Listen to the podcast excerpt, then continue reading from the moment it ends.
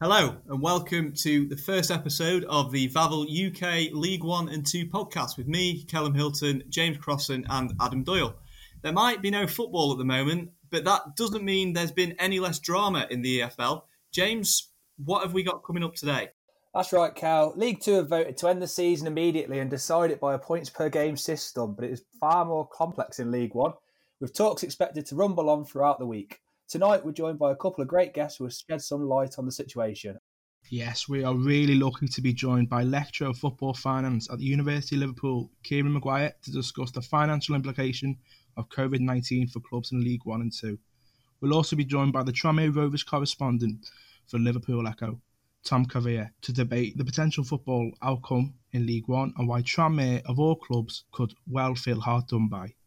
All that and more coming up in today's Vavel Football Podcast. Lyle Taylor pulling wide again. Is this the chance? It is the chance.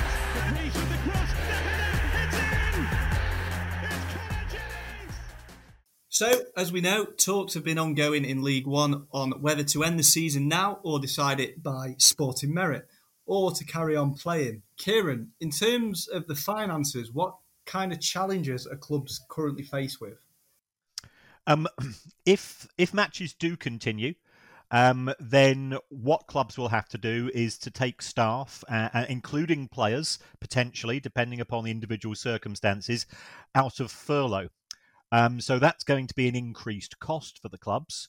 Um, on top of that, um, there will be the costs of testing players, which are estimated for a League One club to be between 125 and 140,000 pounds uh, to complete the season, and they'll have no extra money coming in. Um, and there'll also be a loss of uh, match day income. I think clubs have been writing to fans saying, What do you want to do with your season ticket money? Giving fans the option of requesting refunds, which which is fair enough, and I think some fans will have to do that out of circumstances. Other fans have been very generous um, and been have been in a position where they can say, uh, "We'll we'll let the club keep the money because we want the club to be in existence." So it's it's a very challenging time for clubs in both of those divisions. We saw in League Two that there was a fairly unanimous decision made in terms of ending the season. Um, I think it was a 20 to 4 majority decided to do that. Why, why has there been such an issue in terms of deciding League One? It's very much driven by money. The difference between um, the broadcast rights for League Two and League One is around about four to four to five hundred thousand pounds a season. So clearly, it's a significant amount of money. But given that it's going to cost you an extra four hundred grand to play the matches, there's no there's no real benefit to clubs to to carry on in the present position. When we get to League One, it becomes much more severe. Um, the the TV deal in the Championship is worth around about seven to seven and a half million pounds. Um, so compared to just over one and a half for clubs in League One. So you're, you're looking at an increase of around about six million quid purely from TV money.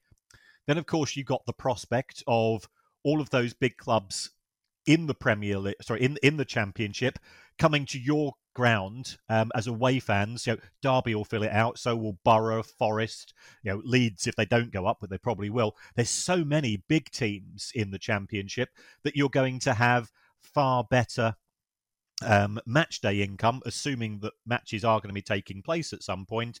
Um, and that will also allow clubs to, to sign better shirt deals because you're more likely to be chosen to be on Sky Sports in the Championship than you are in League One. So you put those together, and, and ultimately it, it's being driven by the additional revenues that you can earn from being a Championship club. And of course, you've got that 3 in 24 chance at the start of the season of getting into the Premier League too. I just wanted to ask you quickly, um, in terms of the League One, there's been a lot of different ideas floated of how to finish the season. Um, do you think it is a possibility? There's been talks of extending the playoffs, that kind of thing. Do you think that kind of solution is viable? I know that League Two have come to a solution where um, they've basically played it so that the playoffs is what the playoffs would normally be. Um, and just following on from that as well, if a club was to take their staff and their players out of furlough, is there the option to go back into furlough? Um, I, I don't know about the the, the, the going back into furlough.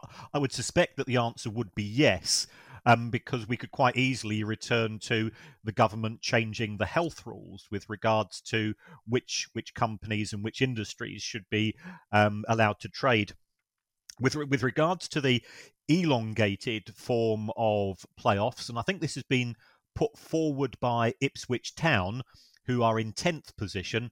and this proposal would allow the clubs in positions 3 to 10, which I'm sure is a coincidence, um, to um, have effectively eight teams in the playoffs.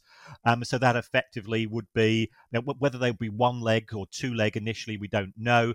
But there, therefore, there'd only be five games for those clubs to play. The clubs effectively from 11th down um, wouldn't have to play any matches, um, and that would allow them to keep their players and other members of staff in furlough, and of course not have to incur the costs of testing. Um, I would imagine that the clubs that are presently in positions three to six wouldn't be happy about that because it's effectively halving their chances of being promoted.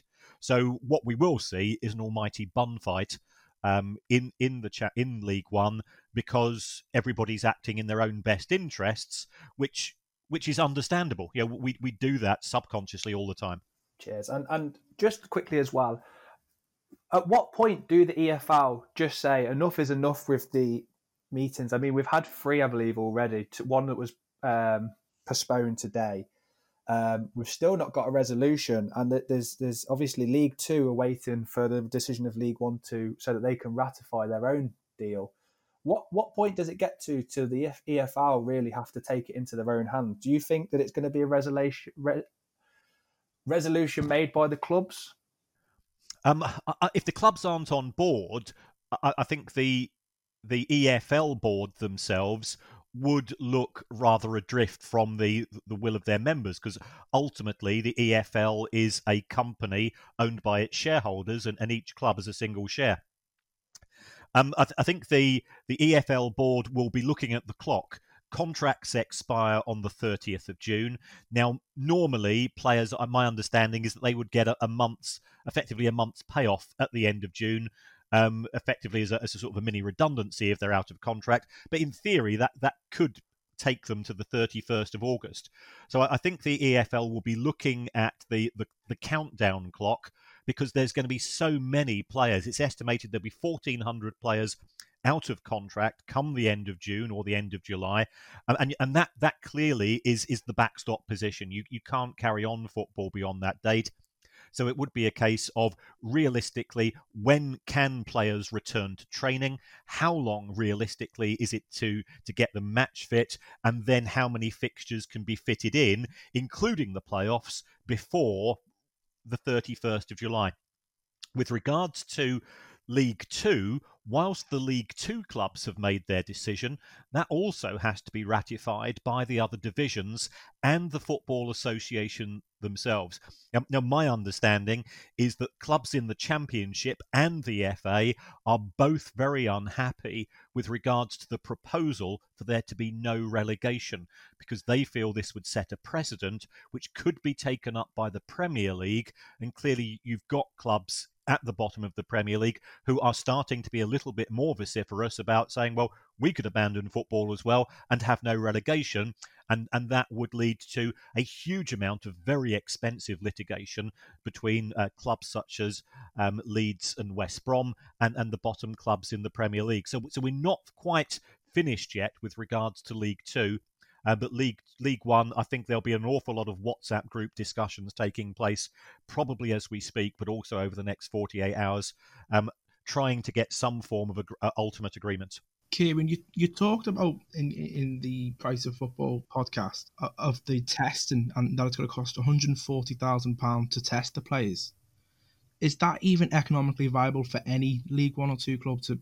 We talk about the playoffs and that the EFL want the playoffs to, to be there, but how can that even occur when, when the costing is that big?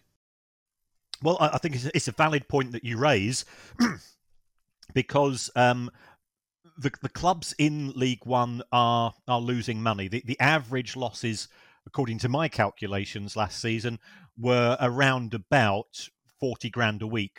Now that's when you've got match day coming in that's when you've got owners who are in a position to get to dip into their own pockets to keep the clubs afloat. Um, we're now in a situation where we've not got match day income coming in. Um, owners themselves will be, you know, will be finding things tough because they've got their own businesses which their staff are in furlough. They've had to make people redundant. I don't think they can be seen to be subsidising a football club when you're making your own staff redundant. So it's going to put a huge amount of pressure on those clubs in League One to incur those costs um, with a view to trying to get promoted, and and that's what is driving them um, at present. Uh, there is some resistance, but I think we've got a gang of six who are being very vociferous. I think Darren MacAnthony is effectively the spokesperson for them, um, and and he's he's he's trying to claim it from a football integrity perspective, but but there is there is no integrity in football. Um, I, I, think when it comes to decisions of this nature, there's nothing wrong with acting in self interest, but it's a very expensive self interest. Some owners have deeper pockets than others. And, and I think those are the people who are more inclined to want to continue the season. That's a very interesting point that you raised there, Kieran, about the integrity argument. Um, one club who have, who are probably going to be affected more in terms of opportunity or lack of opportunity at Tranmere. Um, relegation seems to have become somewhat of a side issue in League One. Tom Kavia is the Tranmere correspondent for the Liverpool Echo. Tom, do you think it would be fair for Tranmere to be relegated under these circumstances? Uh, it's quite a difficult one, isn't it? Because I think um, you can look at it sort of anyway, and I think it could be sort of considered unfair for, for any team really, um, regardless of which which way you go with it. Um, I think Tranmere just got to sort of the point where they were in a really good position, having won three games in a row. And when you were looking at their sort of remaining matches, they were quite favourable actually, and they were against teams sort of in and around Tranmere. Uh, they had Lincoln, Rochdale, Wimbledon, MK Dons, those were the four games they had coming up. And I think if you were looking at it based on sort of that momentum they were building, uh, based on sort of teams around them sort, sort of slipping up a little bit, and I think they were probably sensing Tranmere coming back into it, and I think they would have gone on to stay up from that position just because things were starting to really sort of come together within the team. You're seeing sort of the January signings sort of linking up now, and I do think it would be unfair for Tranmere to be relegated, but I don't really see a, like a, a fair way of doing it, to be honest, for everyone, because I'm sure teams in the playoffs would say it's not fair for them as well if you declare it null and void and all the rest of it. So, yeah, I don't think there's going to be any easy option for anyone, but yeah, I don't think it's particularly fair on them, given how they've come back up into League One. But I'm sure they're quite understanding of that, Mark and Nicola. Tom, you raised the point about Tranmere's games coming up, and especially when you, you look at the home games they've had to play this season, basically on a rugby pitch, and the new pitch that they've got now. That you talk about the integrity, and if you think about a full 46 game season, that wouldn't have been there midway through the season. So, do you think also if it were to restart the season, you think, well, that's unfair in itself. That the conditions are changing constantly.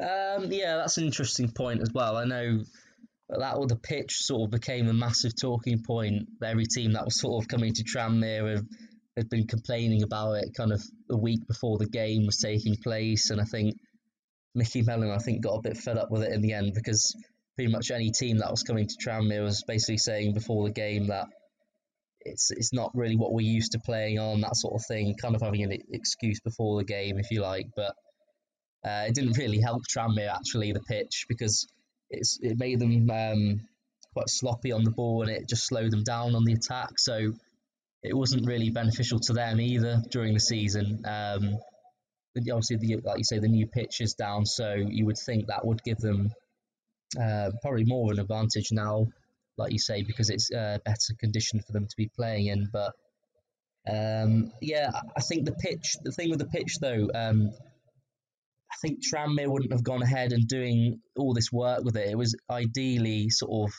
going to take place after the season, but when it sort of became clear that there was going to be a gap now with no football, I think that's when Mark Palios sort of decided to press ahead with it because this there was this sort of free gap to do it in, if you like. So uh, the only reason it's been done now is because there's no football on, but ideally it was going to be done sort of in the pre-season time. Kieran, just to bring you into the, the whole Tranmere debate, when we think about it and we think the, the financial side, do you think personally it'd be more beneficial for Tranmere just to say, okay, we'll accept relegation because in the long run, it will help financially, it will make more sense? Or do you think they should play on because 46 game season, that's what we agreed at the start of the season? I, th- I, think the most important thing is is that we're able to talk about Tranmere Rovers in in one year, three year, and five years time and, and I think Mark and Nicola will, will make a decision upon what they think is for the best long term interests of the club with that in regard. Um, if they feel that they can absorb the costs of playing the matches and incurring the the testing fees, then then they might decide to go ahead. If they don't, I, I think that they they will give serious consideration to voting to uh, you know to abandon the season. You know, ideally uh, in a similar situation to that of League Two, which involves no relegation. But of course, the League Two clubs have also voted for three clubs to be promoted and one club to come up from the playoffs. So we've got the potential for, for, to end up with a very bloated division. Um, whether that's going to be in League One or League Two, as yet, nobody is quite uh, quite there. Um, it, it's a real challenge for the clubs because uh, I, have met uh, Mark Palios and, and I've got to say I've been overwhelmed by his business sense um, and his ability to to look at the long term picture. You know, he does have a background in insolvency. He knows the the demands that cash make on a business in, in the short term, and, and I think he will have already done his sums and, and reached a conclusion. And uh, you know, there's a certain certain element of huge respect for the fact that he, he's tended to keep his own counsel when it's come to Tranmere Rovers. He, he's spoken he's spoken more broadly on the financial pressures uh, facing the game as a whole. Um, Tom, we've we've briefly touched upon um, the integrity of the competition, um, and I, I I sort of have a theory that whoever would have got relegated from League One might have had a bit of a an axe to grind because of course, Tranmere at the start of the season, they played Bolton and beat them 5 0, but it was a Bolton youth team. So if, if, if Tranmere would finish, if, if Tranmere to was to play on and then finish above yeah. Wimbledon, for example, who didn't play Bolton's youth team by a point, two points, something like that, again, does that, do you think morally, is that correct? Um, yeah, that's another good point as well. I know a lot of people made the point about teams who played Bolton at the start of the season and that it wasn't particularly fair for them when they played them a few months later when Bolton had a much better side. Um, yeah, I, I can see that point, but I think again, any way you look at it, it's it's quite difficult to say uh, either way what would be the best way to do it. Really, um, just in terms of relegation itself, in terms of Wimbledon, they were in a position similar to Tranmere this time last season, uh, but probably in a worse position. I think they they were quite far adrift. I think it was sort of something like seven points going into the last month, uh, and managed to turn it around and stay up. There was, I think, there was about ten or eleven teams involved in the relegation last season, but they managed to turn it around. And I think that's the one issue I have with points per game system. I think Micky Mellon's actually said it in an interview with Talksport recently as well. It's that you can't let a computer determine how these games would have played out because there's so many other factors that come into it when you're looking at momentum, the players that you've got on the team that may be coming back from injury, who you've got injured in the team as well. Um, the, obviously, the fixtures you've got, how difficult they are. And when you look at Tranmere's fixtures, particularly the four they had coming up against Lincoln, Rochdale, Wimbledon, and MK Dons, I think they they probably could have at least got a couple of wins out of those, and that would have changed everything. Um, so yeah, it's a. I mean, if you, for a really extreme example, when you look at Leicester in the Premier League in the 14-15 season, they were seven points adrift of safety with nine games left and they won seven of the last nine games to stay up. I think they ended up finishing 14th, and then they won the Premier League next season. So I think yeah, it's it's pretty much impossible to decide how you do it, but I don't think you can sort of say how the last nine or ten games would play out. I think it's almost impossible to predict that. But um, yeah, a null and void is not really an option that I don't think is going to happen. So who knows what they do from here, really. It's it's interesting that you mentioned uh, null and void, Kieran. Why do you think, with everything that Tom's just said about how you can't you can't predict the last nine games, which is which is very true, and if we can't play the season on, why do you think null and void has been taken off the table? because I think the the fear is that uh, there will be immediate litigation from those clubs that feel that they have lost the right to be promoted, and the the EFL has already advanced effectively all of its money um, to the clubs in League One and Two. Many of the clubs have also applied for loans from the EFL. Um, a, a, lawsuit would be it could drag on for months, if not longer, um, and it would be very costly. Um, if, if, you go back to the, the Queen's Park Rangers financial fair play claim, that took four years to resolve um, and cost you know six or seven million pounds in total. Um, this could be just as long and bitter and probably far more expensive. And, and I don't think the EFL wants to commit to those costs. Um, and ultimately, it, it does see itself as a football body and it, and it wants matches to take place.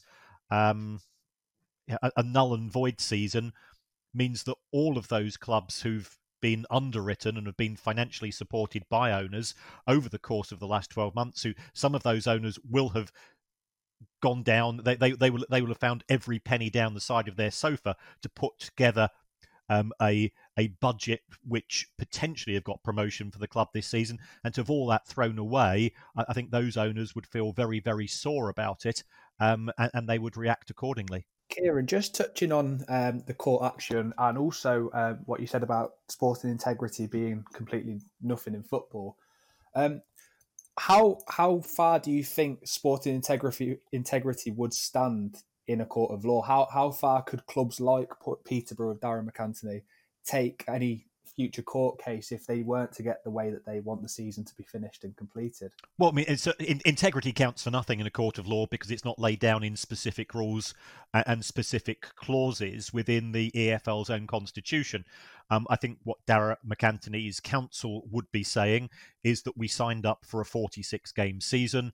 Um, on the back of that, Darragh MacAnthony um, put together a squad. He invested in the team and the management.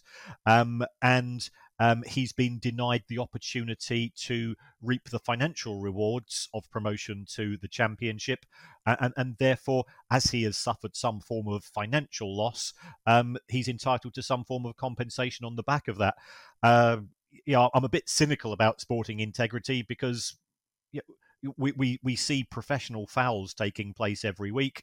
We we hear about people having bookings, taking one for the team, and we just nod when it's our team and, and and we curse the referee and the opposition when it's somebody else's so th- there is i think we should not try to pretend that there is a nobility in the game um, I think there's many good people doing individual very good things, and there's many clubs who are doing fantastic things in the community at present.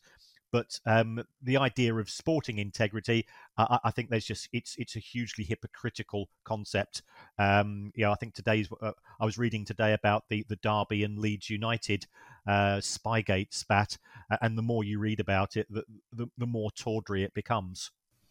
Kieran, you, we you talked about the advances of loans to, to EFL clubs, and in Germany we saw that the top clubs came in and, and created a fund it was a 20 million pound, 20 million euro fund uh, uh, to support fellow German clubs to, to ease the burden on them financially.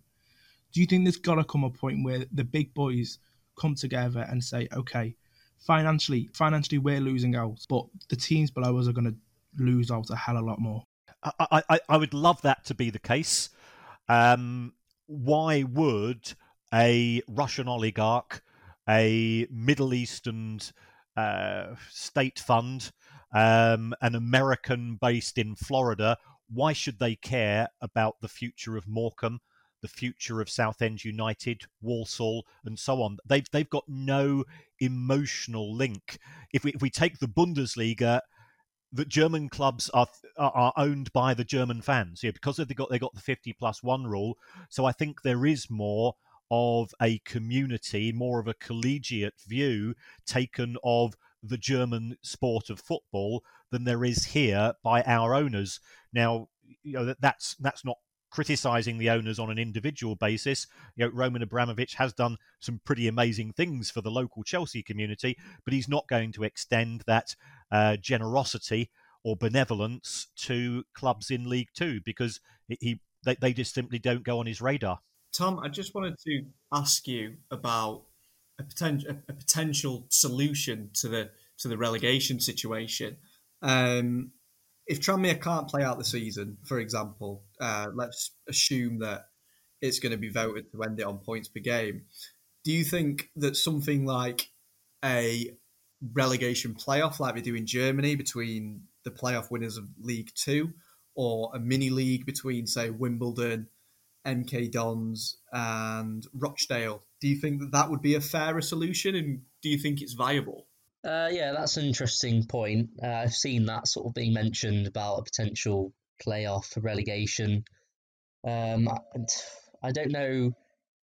I think the problem with that would be more about the teams agreeing to it because I don't think uh, the likes of Rochdale and Accrington Stanley, who are sort of just hanging above the relegation zone, I'm I'm pretty sure they're well, they're probably quite happy with the position we're in at the minute because either way, that it's probably unlikely that they're going to be too affected by the outcome. Um, and I wouldn't have thought they'd want to be sort of dragged into some sort of relegation playoff. Um, I think that's only going to suit teams like Tranmere, really, who still maybe had a chance of staying up. So, um, yeah, I mean, it would be nice to see season played out just to see what would have happened, obviously, but only if it's safe to be able to do that. And I just think of all the the testing, the cost of testing, like Kieran's mentioned, how much that will cost, and I just don't know if that's going to be like a viable option really for clubs. Um, it would be, yeah, it'd be it'd be a good concept, but I just don't see it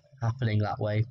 Kieran, we we talk about the want of football to come back, and naturally that's what everybody wants. And we, I was speaking to the, the lads off off air, and we were saying how with the government, our response as a nation was a lot slower than that of Germany. And so we see German football come back now, and they're at a point where they can excuse playing football and taking tests because they're at a, a lot better position than we are.